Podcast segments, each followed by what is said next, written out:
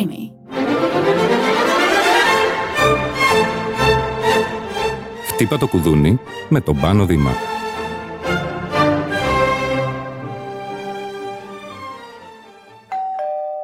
Κωνσταντίνα μου, γεια σου.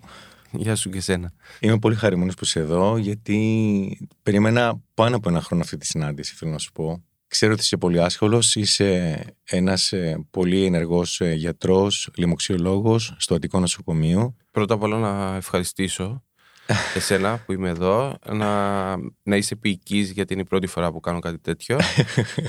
ε, να διορθώσω, είμαι παθολόγος στο Αττικό, έχω κάνει εξειδίκευση στις λοιμώξεις ναι, και όντως αρκετά πολύ άσχολος θα έλεγα. ναι.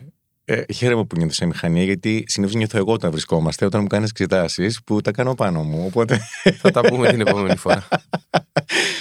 Ε, σε ευχαριστώ πάρα, πάρα πολύ που είσαι εδώ. Ε, θέλω να πω καταρχάς συγχαρητήρια σε όλο το ιατρείο του Αττικού, διότι οι άνθρωποι που ασχολείστε εκεί είναι πάρα πολύ ευγενείς, πολύ ενσυναισθητικοί. Κάτι που δεν το συναντέκανε εύκολα στη δημόσια για πολύ συχνά και έχω έτσι, επειδή είμαι και μιας ηλικίας, έχουμε αντιμετωπίσει bullying για θέματα που αφορούν ε, ε, στις λοιμώξεις ε, και ειδικά όσον αφορά στα σεξουαλικώς μεταδεδομένα νοσήματα στο παρελθόν. Ακόμη και σήμερα όμως σε κάποιες δημόσιες δομές έχω έτσι αναφορές, αφηγήσεις ανθρώπων που ντρέπονται να πάνε γιατί φοβούνται να πάνε και το καθυστερούν πάρα πολύ και πάνε στο, στο αμήν. Είναι- Έχω δικαιό. Τώρα θα αναγκαστώ να ευλογήσω τα γένια μου μάλλον, αλλά νιώθω ότι τουλάχιστον στο χώρο που εργάζομαι εγώ, στο, στη μονάδα δικαιολημόξεω στο Αττικό, το περιβάλλον είναι πάρα πολύ φιλικό. Είναι. Είναι ένα ασφαλές περιβάλλον όπου κανείς μπορεί να μιλήσει πολύ άνετα. Μμμ.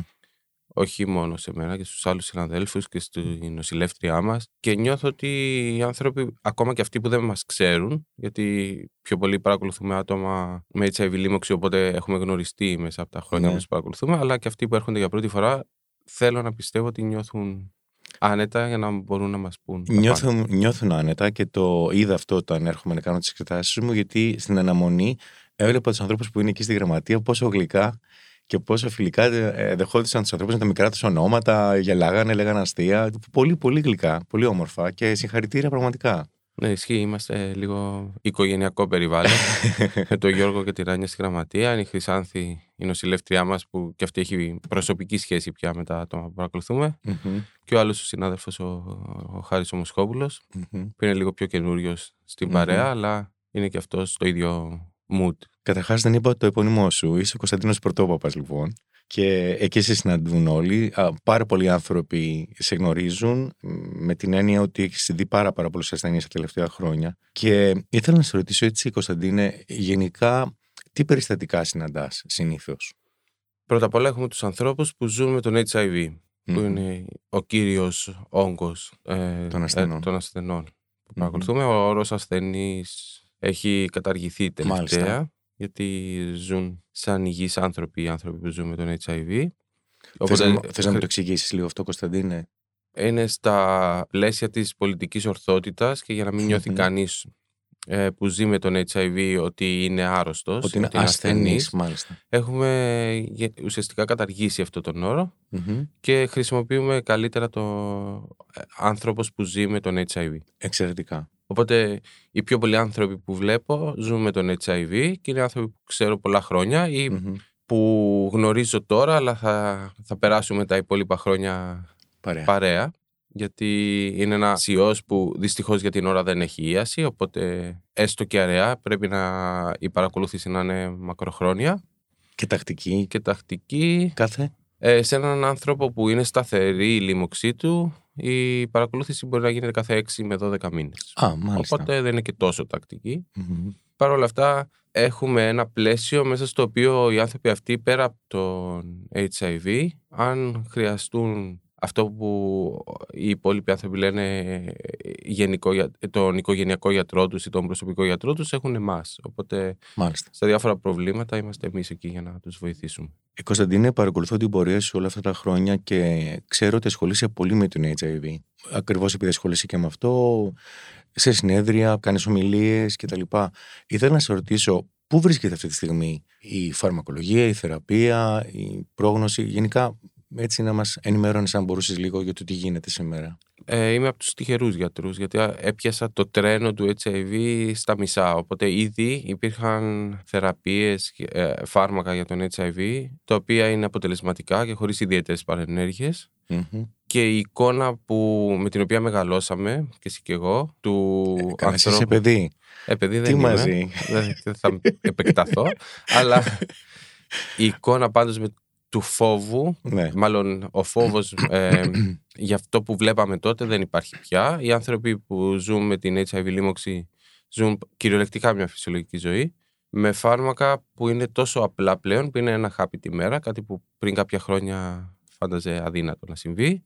Και όχι μόνο αυτό, έχουμε φτάσει στο σημείο σήμερα να έχουμε εγκεκριμένη αγωγή που δίνεται μια φορά το δίμηνο. Ενέσιμη αγωγή. Δεν το έχουμε ακόμα στην Ελλάδα, Μμμ. αλλά έχει κυκλοφορήσει επίσημα σε αρκετές χώρες. Μία φορά το δίμηνο, δηλαδή ένα χάπι το δίμηνο. Είναι ενεσούλες που γίνονται. ενδομη- Α, ε, υποδο- εξαιρετικά. εξαιρετικά. Μμμ. Αλλά στην Ελλάδα δεν το έχουμε ακόμη. Έχουμε μια μικρή καθυστέρηση ε, στις καινούριες θεραπείες τα τελευταία χρόνια μετά την κρίση. Παρ' όλα αυτά ακολουθούμε την επιστήμη δεν... Μμμ. και επειδή ούτως ή άλλως έχουμε πολύ καλά φάρμακα στις μέρες μας δεν είναι ιδιαίτερο πρόβλημα αυτό. Θέλω έτσι να πω κάτι, ότι στην ηλικία τη δική μου, ε, 50 plus, όταν ε, μπήκε ο HIV στη ζωή, ήταν όταν ξεκινούσαμε τη σεξουαλική μας ε, σκέψη. Ούτε καν δραστηριότητα. Δηλαδή, και θυμάμαι χαρακτηριστικά, Κωνσταντίνε, ότι τις εφημερίδες που άνοιγα και έβλεπα τους ανθρώπους αποστεωμένους με σημάδια πάνω τους να πεθαίνουν. Και θυμάμαι ότι ήταν ένα άπειρα φοβιστικό πράγμα που ίσως αυτό έχει αναγκάσει ή, ή έχει εκπαιδεύσει όλους εμάς αυτής της γενιάς να μην ξέρουμε τι σημαίνει σεξ χωρίς προφυλακτικό. Εμάς, δηλαδή, εμείς δεν ξέρουμε τι σημαίνει σεξ χωρίς, για πολλούς για τη γενιά μας. Ναι. Δεν ξέρω αν είναι αναφορά όλους τους 50 plus αυτή η δήλωση. Εσύ ξέρεις καλύτερα, φυσικά. Ε, η αλήθεια είναι όμως ότι τα πράγματα έχουν αλλάξει πολύ από τότε. Σίγουρα οι καινούργιες γενιές δεν είναι τόσο ε, φοβισμένες, ευτυχώς. Και δυστυχώς σε Και έναν δυστυχώς. βαθμό γιατί το προφυλακτικό μάλλον σιγά σιγά Μμμ. θα εξαφανιστεί έτσι όπως το βλέπω το πράγμα. Δηλαδή όλο και λιγότεροι άνθρωποι χρησιμοποιούν καθημερινά προφυλακτικό. Λέμε τώρα και για ε, straight και για gays, έτσι, με Υπάρχει- στροφές, ναι. Υπάρχει αυτός ο αστικός μύθος ότι τα σεξουαλικώς μεταδεδομένα νοσήματα αφορούν μόνο τους γκέι. Πες μου γι' Λάθος. αυτό, σε παρακαλώ. Δηλαδή, είναι πάρα πολλές οι γυναίκες που στην κοίηση, επειδή αναγκάζονται να, Εξεταστούν. να εξεταστούν για αυτά τα νοσήματα, ανακαλύπτουν ότι έχουν σύφυλλη, για παράδειγμα.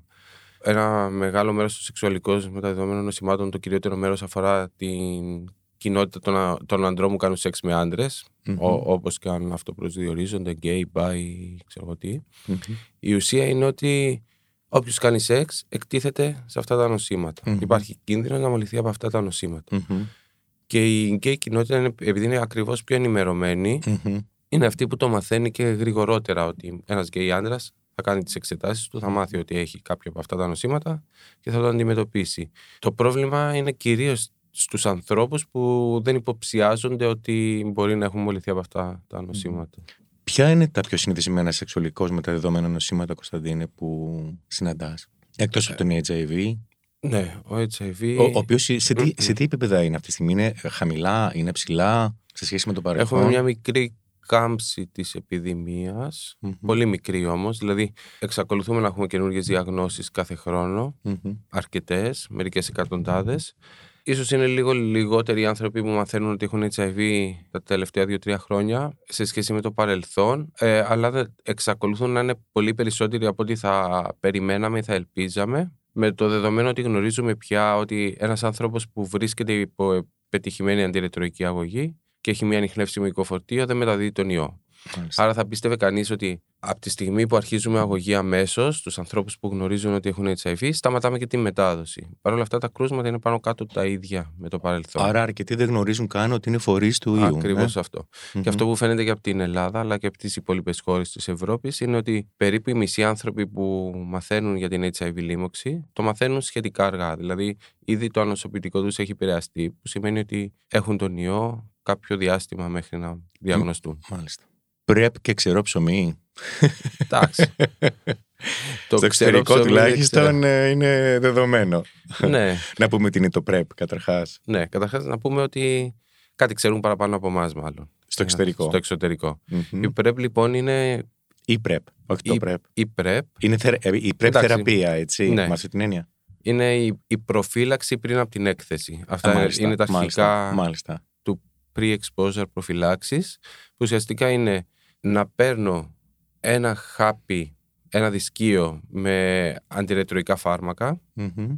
που είναι συνδυασμός δύο φαρμάκων, γι' αυτό το λέω έτσι, πριν εκτεθώ στον ιό, δηλαδή αν κινδυνεύω να μολυθώ από τον HIV, να παίρνω αυτή την α, ε, προφύλαξη ώστε να μην υπάρξει μετάδοση. Ουσιαστικά, όπως και το προφυλακτικό, δεν φτάνει στο 100% η προφύλαξη που παρέχει, αλλά είναι πάρα πολύ ψηλή, ακουμπά πολύ το 100 και σίγουρα είναι ένα μέτρο πρόληψης, ε, δεν είναι μόνο για την γκέι κοινότητα, Μμμ. αλλά και για τους υπολείπους ανθρώπους που δεν χρησιμοποιούν συστηματικά προφυλακτικό. Δηλαδή, ε, στην Ελλάδα έχεις συναντήσει ανθρώπους ε, με τεροφιλοφιλική σεξουαλική συμπεριφορά που χρησιμοποιούν PrEP; Ναι. Αλήθεια; Όχι πολλούς, αφορούν ένα μικρό ποσοστό των, ανθρώπων, των χρηστών της PrEP, αλλά υπάρχουν, ναι. Πολύ ελπιδοφόρο αυτό. Τουλάχιστον εγώ ξέρω τρία άτομα. Πα- Οπότε, Μπράβο, πολύ Μμ. καλό αυτό. τώρα στην Ελλάδα, ε, μια και το έφερες, Μμμ. οι άνθρωποι που παίρνουν PrEP δεν την παίρνουν δυστυχώς μέσα από την διαδικασία που θα έπρεπε, δηλαδή να, πη- να παίρνουν μια συνταγή από ένα γιατρό να πηγαίνουν στο φαρμακείο για να την παίρνουν. Αναγκάζονται είτε να την παίρνουν από το εξωτερικό, Ναι. γιατί κάποιους μήνες το χρόνο ζουν εκεί, είτε να την παραγγέλνουν από το διαδίκτυο. Στην Ελλάδα, πού βρίσκεται αυτή η διαδικασία σε σχέση με την PrEP. Έγινε ένα σημαντικό πρώτο βήμα που ήταν να ψηφιστεί στη Βουλή Ναι. ε, η χορήγηση της PrEP. Ε, Παρ' όλα αυτά από τότε ακόμα δεν έχουμε κάποιο νεότερο.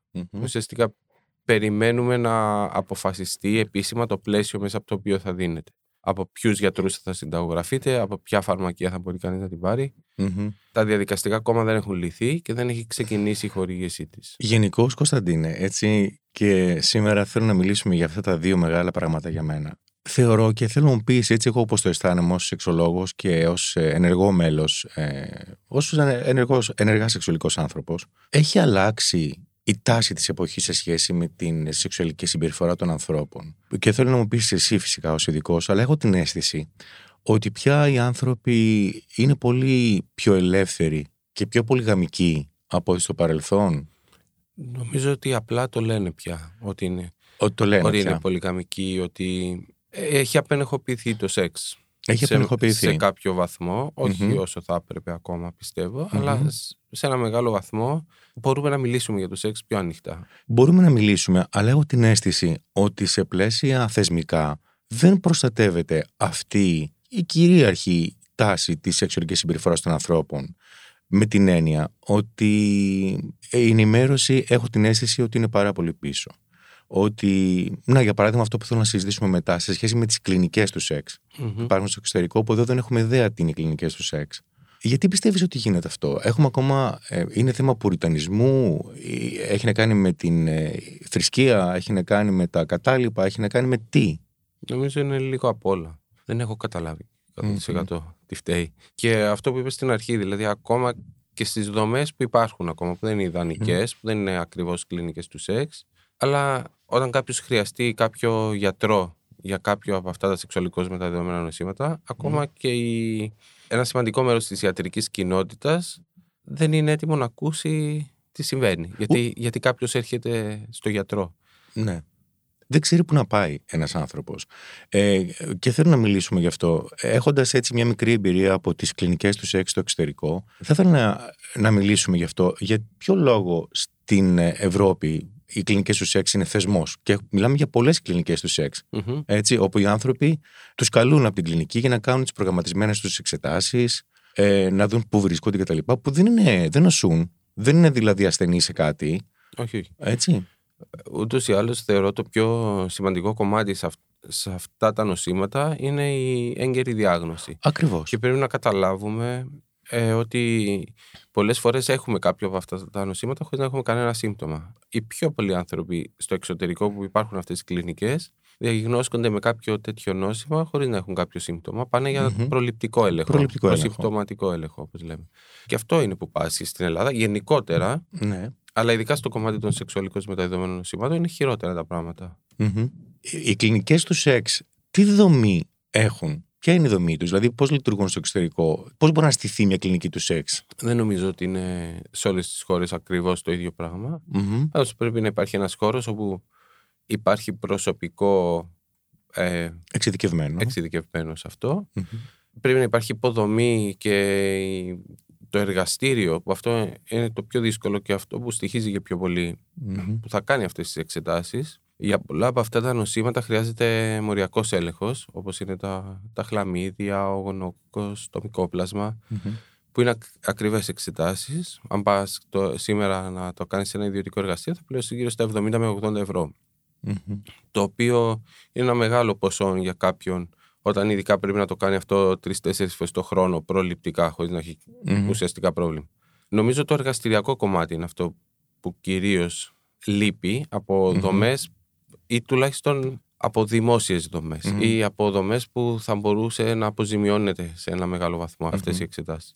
Για μένα, Κωνσταντίνε, ε, αν με επιτρέπεις, ε, ε, είναι και θέμα νοοτροπίας και πολιτικής και ιδεολογίας και στάσης της ε, πολιτείας απέναντι σε αυτά τα θέματα. Θεωρώ ότι εθελοτυφλούμε. Είναι σαν να πιστεύουμε ακόμα, και ας με επιτρεπεί αυτό, ότι ζούμε στην καθαρή ορθόδοξη ελληνική οικογένεια, ας πούμε, όπου είναι σαν να μην θέλουμε να δούμε το τι γίνεται δίπλα, ας πούμε, το τι πραγματικά συμβαίνει. Δηλαδή ότι οι άνθρωποι έχουν μια απελευθερωμένη ή πιο απελευθερωμένη σεξουαλική συμπεριφορά, η οποία χρειάζεται να φροντίζεται. Σαν να μην θέλουμε να το δούμε. Ε, Υπάρχει αυτό, υπάρχει ότι η κόρη κανενός δεν έκανε σεξ πριν παντρευτεί και ο γιος κανενός δεν είναι γκέι. δηλαδή αυτή η νοοτροπία στην ελληνική Ναι. οικογένεια δυστυχώς υπάρχει και σε νέους γονείς. και- Ακριβώς, ναι, ναι. Και από, από το σπίτι ξεκινάει η Μμμ. σεξουαλική διαπαιδαγωγήση. Δηλαδή, αν δεν μπορούν οι Μμμ. γονείς, ότι οι δικοί μου το κατάφεραν, αλλά ε, δεν γίνεται στις μέρες μας οι γονείς να μην μπορούν να μιλήσουν στα παιδιά τους για το σεξ. Μμμ. Θέλω να σε ρωτήσω κάτι. Τι γίνεται σε σχέση με τον εμβολιασμό των ανθρώπων, σε σχέση με την ε, υπατήτηδα, σε σχέση με τα κοντιλώματα, με τον HIV, HIV συγγνώμη. HPV. Είναι HPV. ο, ο ιός των Μπερδεύτηκα, κοντιλωμάτων. ναι, HPV. Ναι, ναι. Με συγχωρείς. Σε σχέση με την υπατήτηδα Β, ευτυχώς τα τελευταία πολλά χρόνια οι άνθρωποι εμβολιάζονται από τη βρεφική ηλικία. Μμμ. Οπότε έχουμε φτιάξει ήδη γενιές που είναι οι εμβολιασμένες από τότε που γεννήθηκαν ουσιαστικά για την υπατήδα Β, η οποία είναι ένα νόσημα πολύ σοβαρό που αν, είναι, αν γίνει χρόνιο οδηγεί και σε καρκίνο και σε κύρωση. Που όμως ε, δεν μπορεί αυτές ο εμβολιασμός να μην είναι διαρκέσει για όλη τη ζωή. Όχι, αλλά είναι σημαντικό να γίνεται τότε που γίνεται πια Ναι, ναι, ναι. και μπορεί κανείς να κάνει έναν έλεγχο αντισωμάτων α, ανά Μμμ. κάποια χρόνια να το, Μμμ. να το παρακολουθεί αυτό. Τώρα για, το, για τον HPV, για την ώρα μέχρι τα 26 μπορεί να εμβολιαστεί κάποιος δωρεάν και από εκεί και πέρα γίνεται ολοκλήρη συζήτηση για το αν πρέπει. Σίγουρα αν κάποιος θέλει να εμβολιαστεί μεγαλύτερος θα πρέπει να το πληρώσει και να είναι ένα Μμμ. ακριβό εμβόλιο. Σε πολλές χώρες χορηγείται μέχρι και τα 40 και τα 45 σε συγκεκριμένους πληθυσμούς όπως είναι οι, οι γκέι άντρες, για παράδειγμα. Και εγώ είμαι υπέρ του εμβολιασμού και για τον HPV, 100% χωρίς δεύτερη σκέψη. Μμμ. Και δυστυχώς ε, σε αυτό το κομμάτι το είδαμε και με τον COVID. Μμμ. Υπάρχει μεγάλη ευθύνη και των γιατρών. Υπάρχουν πολλοί γιατροί που δεν εμβολιάζουν τα παιδιά στην εφηβεία όπως θα έπρεπε. Μμμ. Που θα ήταν και το ιδανικό, η η- ιδανική στιγμή να εμβολιαστεί κάποιος για τον HPV πριν αρχίσει τη σεξουαλική δραστηριότητα. Δεν ξέρω αν είναι αστικός μύθος. Πάντως, ε, ακούω από τον κόσμο να λέει δεν εμβολιάζω τα κορίτσια μου ε, για τον HPV γιατί τα εμβόλια που είχαν βγει κάποτε κάνανε παρενέργειες, καρκίνους κτλ. Θέλω να απαντήσεις σε αυτό. Είναι αστικός μύθος ή είναι Εντελώς. πραγματικότητα; 100%. 100%. Δεν, δεν, δεν, δεν, θε- δεν υπάρχει λόγος να το συζητήσουμε παραπάνω. Μάλιστα. Δηλαδή, Είναι δηλαδή στα πλαίσια των αρνητών των εμβολίων, είναι αυτή της. Το- Ε, το ζήσαμε πολύ άσχημα αυτή τη, τα τελευταία χρόνια με το φόβο για τα εμβόλια. Δηλαδή, μμμ. ειδικά τα συγκεκριμένα εμβόλια που χορηγούνται τόσα πολλά χρόνια ε, στο εξωτερικό, ειδικά υπάρχουν γενιές ολόκληρες εμβολιασμένες ήδη που έχουν, έχουν ήδη φανεί τα αποτελέσματα του εμβολιασμού με Μμμ. μείωση του καρκίνου του τραχύλου της μήτρας. Ε, δεν, δεν είναι δυνατόν ένας γονιός να μην κάνει ένα εμβόλιο στο παιδί του που θα το προφυλάξει αύριο μεθαύριο από τον καρκίνο. Για ποιο λόγο συστήνεται μέχρι τα 26 ή μέχρι τα 45 συστήνεται εσείς γιατροί, δηλαδή μετά δεν μπορούμε να εμβολιαστούμε για, αυτά τα, για τον HPV. Δεν έχει νόημα. Γενικά όσο πιο μεγάλοι είμαστε, για το συγκεκριμένο εμβόλιο μιλάμε, Ναι. τόσο πιο πολύ σεξ έχουμε κάνει στη ζωή μας, άρα έχουμε εκτεθεί σε πιο πολλά στελέχη του ιού. ναι. Και επίσης τα αντισώματα που φτιάχνουμε δεν είναι τόσο καλά και τόσο πολλά όσο αν το κάνουμε νεαρότεροι. Οπότε μετά από ένα σημείο, ίσως δεν έχει νόημα να το κάνει κανείς. Δεν, δεν αξίζει τον κοπο να το κάνει. Μμμ. Πάντως σίγουρα τα 26 θεωρώ ότι είναι χαμηλό όριο για να Χαμηλό. χαμηλό. Θα, θα πρέπει να είναι. Ναι. Πάρα πολύ ενδιαφέρον και αυτό που λες. Τώρα μια άλλη ερώτηση. Όσε δουλειέ έχω στο εξωτερικό, μου με ρώτησαν το καλοκαίρι, έκανες το εμβόλιο για την ευλογία των πυθίκων. Λέω όχι. Ε, να το κάνεις. Ναι, πού να απευθυνθώ; Ε, Καλά, εγώ σκέφτηκα εσένα, αλλά λέω τώρα τι να κάνω. Ντρεπόμουν από τη μια, αλλά τώρα με το βάλω σε δύσκολη θέση. Και γιατί το σκέφτηκα αυτό; Δεν υπήρχε καμία ενημέρωση. Υπήρχε μόνο ένας γιατρός, θυμάμαι, που βγήκε στην τηλεόραση, σχεδόν κράζοντας και είπε: ε, Εντάξει, αυτό είναι μόνο για τους ομοφυλόφιλου. ναι. Ήταν τραγελαφικό να το ακούω. Δεν είναι δυνατόν να το ακούω αυτό το πράγμα, ας πούμε. Και δεν μας νοιάζει. Δεν αφορά στο γενικό πληθυσμό. Τώρα- Πες μου τώρα, εσύ, σε, στη- βγήκε σε τηλεόραση, σε, στο κεντρικό κανάλι και είπε αυτό ένας γιατρός, ας πούμε. ναι. Και από τότε, ενώ μου έλεγαν, ας πούμε, οι άνθρωποι που ζουν στο εξωτερικό, «Α, εδώ γίνεται αυτό, αυτό, αυτό, ό,τι ενημέρωση έχω πάρει, την έχω πάρει από τους φίλους μου που ζουν έξω. Και είναι όλοι εμβολιασμένοι. Εδώ. Τι να πω. Πραγματικά. Η αλήθεια είναι ότι δεν ξέραμε πώς θα εξελιχθεί αυτή η επιδημία του, του ιού της ευλογιάς των πυθίκων. Από το Μάιο λοιπόν και κυρίως τους καλοκαιρινούς μήνες υπήρξε μια έξαρση των κρουσμάτων σε όλη την Ευρώπη. Παγκόσμια ήταν, αλλά ειδικά στην Ευρώπη και στη ΣΥΠΑ είχαμε το πιο μεγάλο πρόβλημα. Και είχε γίνει επιτακτική ανάγκη εμβολιασμού των ανθρώπων που ήταν σε πολλά εισαγωγικά υψηλού κινδύνου για να μολυθούν από, το, από τον ιό αυτό. Αφορούσε κυρίως τους άντρες που κάνουν σεξ με άντρες, τους υγειονομικούς που έρχονται σε επαφή με άτομα που πιθανόν να έχουν την ευλογία των πυθίκων, στα άτομα με ανοσοκαταστολή. Οι διαθέσιμες δόσεις εμβολίων ε, ήταν λίγες, δεν επαρκούσαν για τις ανάγκες πουθενά στον κόσμο και χρειάστηκε να γίνει μια προτεραιοποίηση. Παρ' όλα αυτά στην Ελλάδα, ενώ είχαμε διαθέσιμες αρκετές δόσεις του εμβολίου, από όσο ξέρω δεν έχει εμβολιαστεί κάποιος. Και πάλι καλά που η επιδημία αυτή έχει καμφθεί πλέον, δεν έχουμε κρούσματα. Τουλάχιστον από όσο ξέρω στην Ελλάδα έχουμε πολύ καιρό να, να έχουμε κάποιο κρούσμα. Αλλά και στην Ευρώπη το ίδιο, υπήρξε κάμψη της επιδημίας. Δεν το ξέραμε αυτό ότι θα συμβεί. Ότι θα έχουμε κάμψη; Ναι, θα μπορούσε δηλαδή να εξελιχθεί σε μια πιο σοβαρή επιδημία. Οπότε νομίζω ότι ήταν τα ανακλαστικά για άλλη μια φορά. Στη χώρα μας ήταν πολύ Υπάρχει κίνδυνος έξαρσης ξανά, δηλαδή να έχουμε μια.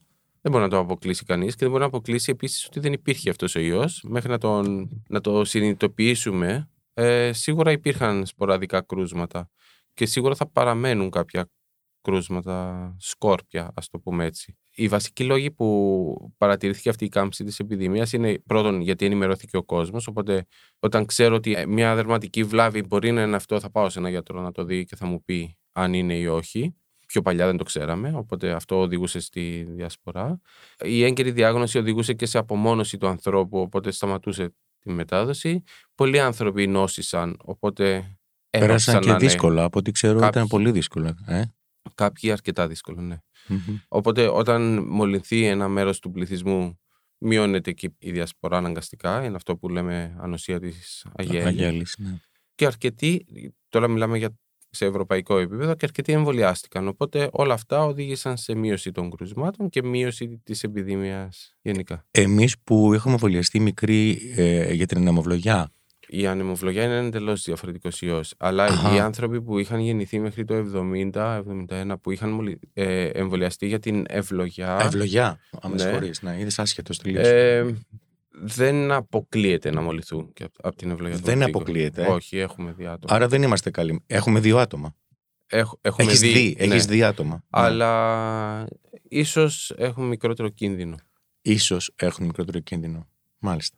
Έχω πολλά πράγματα να σε ρωτήσω. Πραγματικά είναι τεράστιο το θέμα ε, και πάρα πολύ ευαίσθητο. Έχω την αίσθηση ότι αφορά σε κενά της πολιτείας, των θεσμών, της νοοτροπίας, της φιλοσοφίας, της θρησκοληψίας μας και γενικότερα της κοινωνίας μας. Η έλλειψη των κλινικών σεξ. Ε, ήθελα να σε ρωτήσω πώς θα μπορούσε αυτό το πράγμα να ξεκινήσει, τι πιστεύεις ότι χρειάζεται να γίνει για να ξεκινήσουν αυτές οι κλινικές του σεξ που δεν έχουμε στην Ελλάδα, ενώ έχουν στο εξωτερικό; Να πω εδώ έτσι ε, για τους ε, ακροατές μας ότι οι κλινικές του σεξ λειτουργούν που- με πολύ καλή δομή στο εξωτερικό. Οι άνθρωποι πηγαίνουν με ραντεβού τακτικό, ελέγχονται. Να, για παράδειγμα, μου έλεγε ένας φίλος, ε, με εξετάζουν και στο στόμα για χλαμίδια και Μμμ. γονόρια. Με υλικό που παίρνω από το στόμα. Αυτό δεν το έχω ακούσει ποτέ στην Ελλάδα να συμβαίνει. Για παράδειγμα, μια εξέταση τώρα που μου είπε. Ξέρω. Θα μπορούσε να γίνει αν πληρώσει κανείς, αλλά η ουσία είναι αυτό που είπα και πριν, ότι είναι μια πολύ ακριβή εξέταση. Πού να πάει να πληρώσει να την κάνει, δηλαδή; Υπάρχουν ιδιωτικά εργαστήρια που κάνουν. Συλλέγουν υλικό και. Ναι, σκέψου όμως ότι θα κάνεις αυτή την εξέταση πόσες φορές, πότε θα την κάνεις. Δηλαδή, αν γίνεται όπως πρέπει να γίνεται τέσσερις φορές το χρόνο, κάθε Μμμ. τρίμηνο, αυτό σημαίνει ένα, ένα budget πάρα πολύ ψηλό. Γιατί σκέψου ότι δεν θα πάρεις μόνο από το, από το φάριγγα, θα πάρεις και από τον προκτό, θα πάρεις Ναι. και από την ουρήθρα ή ούρα, ξέρω εγώ. Και αυτό σημαίνει πολλαπλασιάζεται το Γιατί η κόστος. εξέταση ας πούμε, των χλαθι- χλαμιδίων ξέρω ότι γίνεται από, από το πέος τέλος πάντων. Ναι, από το... υπά- υπάρχουν διαφορετικές εξετάσεις. Αν θέλουμε να κάνουμε την εξέταση εκλογής, είναι ο μοριακός έλεγχος που είναι ακριβώς αυτό που είπα ακριβώς. Μάλλον πρώτα απ' όλα για να στηθούν κλινικές του σεξ πρέπει να, να υπάρχει πολιτική βούληση. Να αποφασίσει κάποιος ότι θα επενδύσω σε αυτό το κομμάτι και αυτό σημαίνει ότι θα πρέπει να, να βρω χώρο να γίνουν αυτά που ο χώρος βρίσκεται. Θεωρώ είναι το μικρότερο πρόβλημα. Να βρω προσωπικό αφοσιωμένο σε αυτό που να κάνει αυτή τη δουλειά, όχι να κάνει χίλια δυο και, Και αυτό. και αυτό, γιατί πάντα πέφτει το επίπεδο όταν πρέπει να κάνουμε πολλά πράγματα μαζί. Πρέπει Υπάρχει. να αλλάξει και η κουλτούρα των ανθρώπων. Έτσι. Δηλαδή, μην τα ρίχνουμε όλα στου, στην πολιτεία, γιατί από τη δική μου εμπειρία Μμμ. και από την εμπειρία των ασθενών μου, αν ενημερώσεις κάποιος σύντροφός σου ότι διαγνώστηκες με σύφυλλη και εσύ θα το κάνεις με καλή πρόθεση για να πάει να εξεταστεί, γιατί μπορεί να είναι αυτός η πηγή στην τελική, ε, μπορεί να σε βρήσει κιόλας. Γιατί έτσι είμαστε. Δεν, δεν μπορούμε να, να το δεχτούμε ότι υπάρχει και αυτό στη ζωή και πρέπει να εξεταζόμαστε. Εντάξει, αλλά εγώ πιστεύω ότι είναι πιο θεσμικό το θέμα με την έννοια του κενού και της νοοτροπίας, η οποία εντάξει, φυσικά είναι σε αλληλεπίδραση ο κόσμος, ο κόσμος με την πολιτεια Μμμ. έτσι. Αλλά είναι ένα πράγμα το οποίο είναι ταμπού, κρυμμένο και ο άλλος φοβάται να το εκδηλώσει. Δηλαδή, δύσκολα ο, ο κόσμος θα απαιτήσει κάτι τέτοιο. Χρειάζεται να έρθει λίγο από πάνω, με την έννοια και της εξυπνάδας. Θέλω να πω τι, ότι όταν εσύ προλαμβάνεις κάτι, έχεις πολύ μικρότερη έξοδο στην πορεία. Ναι. Δηλαδή, αν προλάβεις νοσήματα που πάνε να μεταδοθούν, έχεις κέρδος, δεν έχεις χασούρα. Και αυτό έχει αποδειχθεί σε πολλές περιπτώσεις στην ιατρική και στο θέμα του HIV Ε, βέβαια. και στο θέμα της υπατήδα ΣΕ που πλέον έχουμε ίαση στην υπατήδα ΣΕ.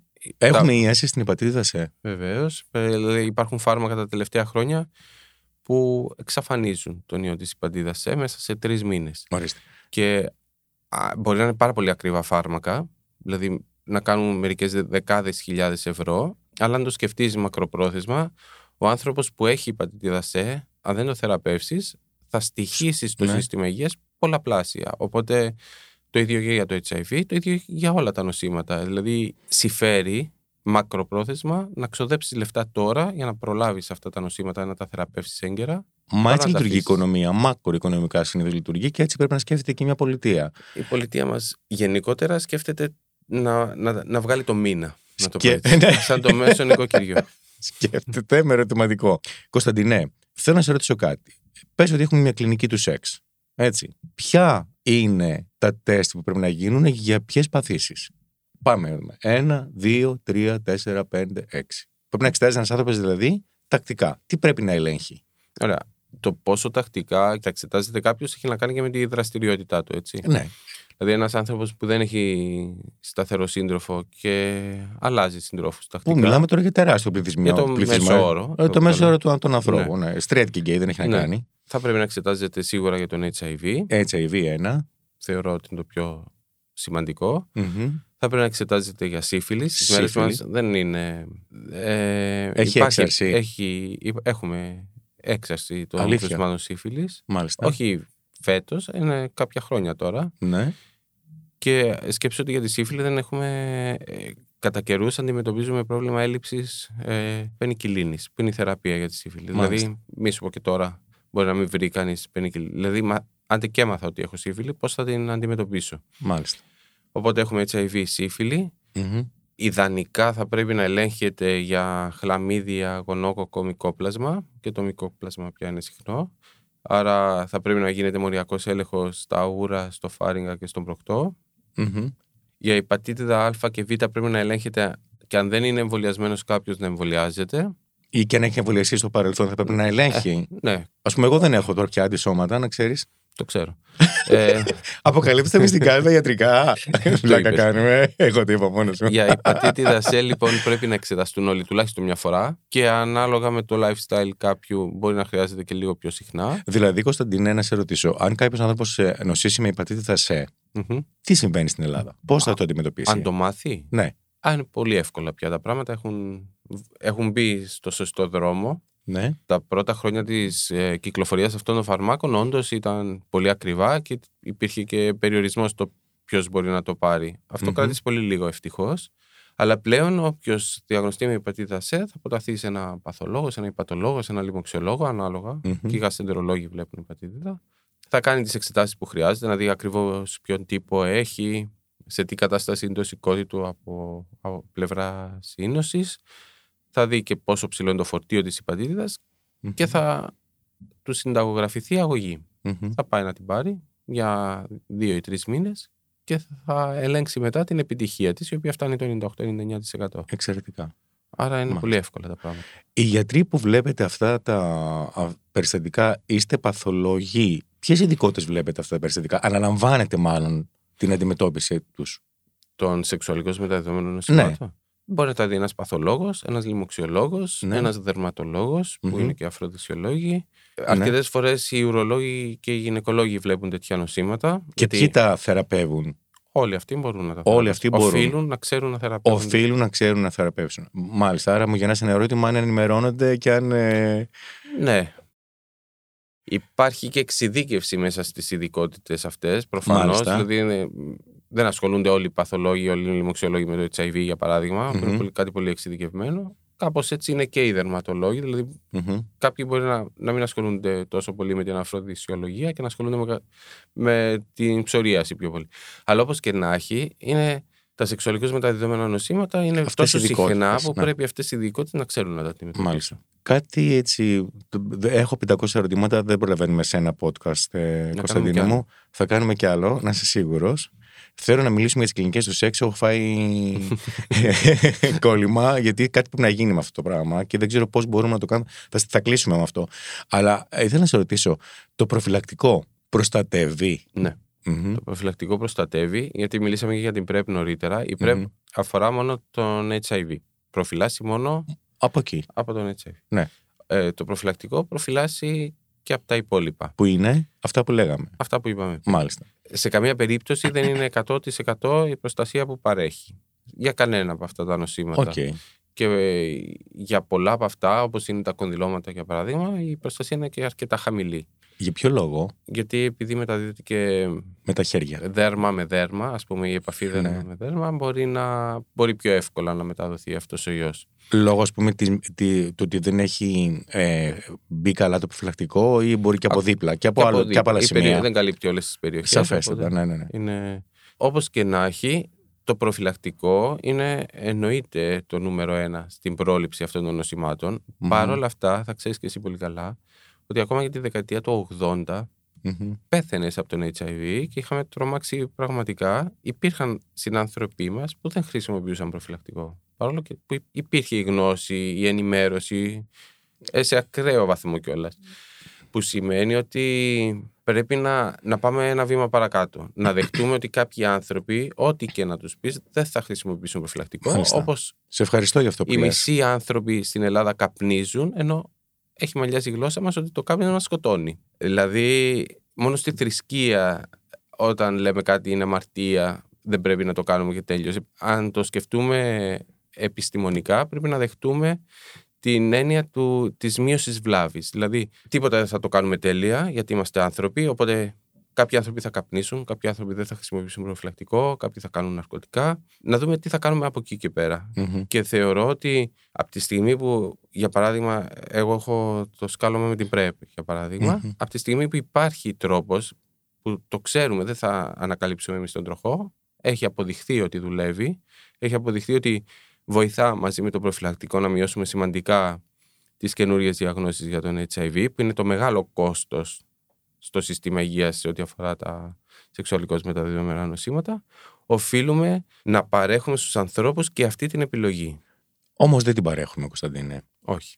Μάλιστα. Και το άλλο, στο κομμάτι της πρόληψης προφύλαξης, είναι η έγκαιρη διάγνωση. Σαφές. Ούτε αυτό το παρέχουμε. Μέσα από αυτές τις κλινικές που θα έπρεπε να έχουμε, Μάλιστα. οφείλει η πολιτεία να βρει τον τρόπο να δίνει τη δυνατότητα στους ανθρώπους να εξετάζονται για να μπορούν να θεραπευτούν μια ώρα αρχίτερα. Κωνσταντίνε, εγώ ολοκληρώνοντας αυτή την ε, συνομιλία που σε ευχαριστώ πάρα πολύ. Είναι...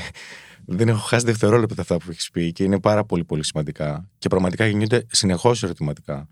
Για μένα αυτό που χρειάζεται να αλλάξει είναι η νοοτροπία της πολιτείας με την παραδοχή από μεριάς τους ότι η σεξουαλική συμπεριφορά των ανθρώπων πια είναι αυτή και χρειάζεται να λάβει τα μέτρα της, ούτως ώστε και να κερδίσει από το κόστος των νοσηλειών και των θεραπείων, αλλά και να αντιμετωπίσει την κατάσταση ώστε να έχουμε μια πολύ όμορφη και σύγχρονη αντιμετώπιση της σεξουαλικής μας ζωής, χωρίς να φοβόμαστε τα πάντα. Από το να πάμε στο γιατρό, τι θα πούμε στο γιατρό, τι θα πει ο γιατρός για μας. Γιατί, όπως είπα και στην αρχή, πάρα πολλοί γιατροί σε δημόσιες δομές σε βλέπουν σαν μίασμα ακόμη και σήμερα όταν πας για κάτι τέτοιο, ή δεν σου δίνουν σημασία, ή ξέρω εγώ, σε βλέπουν λες και είσαι δεν ξέρω εγώ τι.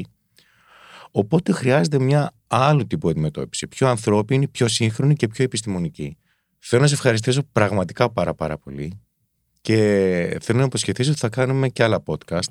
Όσα θες. Ευχαριστώ εγώ. Ξέρεις τι γίνεται, νομίζω ότι πρέπει να έχετε ένα βήμα εσείς οι ειδικοί που ασχολείστε με αυτά. Ένα βήμα για να ενημερώνετε, Κωνσταντίνε. Δεν έχουμε ενημέρωση. Δυστυχώς ε, πάσχουμε. Πάσχουμε. Δηλαδή, εσύ αφιερώνεσαι, γιατί σε έχω δει στο νοσοκομείο. Είσαι από το προ... Συνέχεια, ε, τηλέφωνα, περιστατικά, εξετάσεις, να παίρνει αίματα, να τρέξεις μέσα σου. Ε, ένα πράγμα που ζεις σε ένα πανζουλισμό. Δεν μπορεί εσύ να έχεις χρόνο να. Πρέπει να σε καλέσουμε εμείς ώστε να έχεις ένα βήμα και εσύ και όλοι οι άνθρωποι που ασχολείστε με αυτό, για να μπορεί να πάει αυτό λίγο παραπέρα. Και δεν ξέρω, και θέλω να σε ρωτήσω κάτι με αυτό. Εσείς ειδικοί έχετε σκεφτεί να προτείνετε στην πολιτεία αυτές τι κλινικέ του σεξ, έχετε φτιάξει κάποια πράγματα ή ενδιαφέρεστε να γίνει κάτι τέτοιο; Νομίζω έχει γίνει ήδη αυτό. Έχει γίνει. Ναι. Mm-hmm.